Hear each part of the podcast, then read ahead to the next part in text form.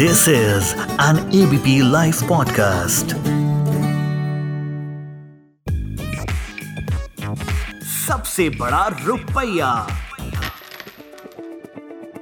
नमस्कार मैं हूँ उपकार जोशी और पिछले कुछ महीनों से आपके साथ फाइनेंस व इन्वेस्टमेंट्स डिस्कस कर रहा हूँ।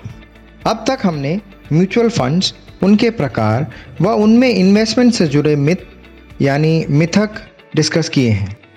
आज इन डिस्कशंस का दायरा बढ़ाते हुए फाइनेंस से जुड़े कुछ इंपॉर्टेंट टॉपिक्स के बारे में बात करेंगे। पिछले कुछ डिस्कशंस में हमने बहुत बार कुछ इंपॉर्टेंट शब्द जैसे debt market money market etcetera का इस्तेमाल किया है। इसलिए अब debt banks banking system C R R S L R जैसे टर्मिनोलॉजीज़ को समझना ज़रूरी हो गया है।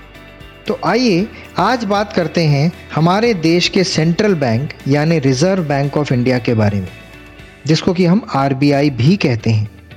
आरबीआई हमारे देश का सेंट्रल बैंक होने के साथ साथ एक रेगुलेटरी बॉडी भी है, जिसका काम हमारे देश की करेंसी यानी इंडियन रुपी को इशू करना व उसकी सप्लाई मैनेज करना, तथा पूरे देश के बैंकिंग एंड फाइनेंशियल सिस्टम को रेगुलेट करना है।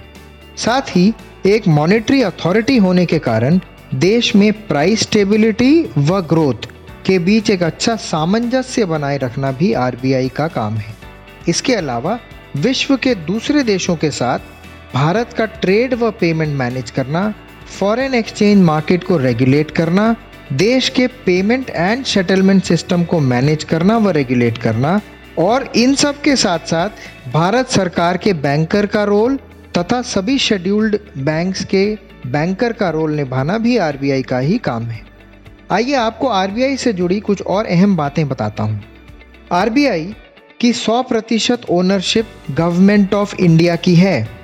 इसकी स्थापना 1 अप्रैल 1935 को reserve bank of India act 1934 के प्रोविजंस के तहत हुई थी। शुरुआती सेंट्रल ऑफ़िस कोलकाता में था, मगर 1937 में मुंबई शिफ्ट हो गया।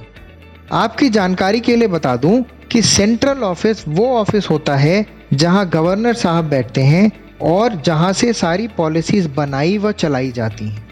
आशा करता हूँ कि आज के डिस्कशन से आपके ज्ञान में कुछ वृद्धि हुई होगी और आज के कॉन्सेप्ट्स आपको अच्छे से समझ में आ गए होंगे। अगले एपिसोड में इसी तरह की कुछ ज्ञानवर्धक बातें करेंगे।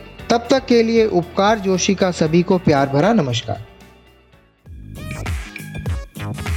सबसे बड़ा रुपया।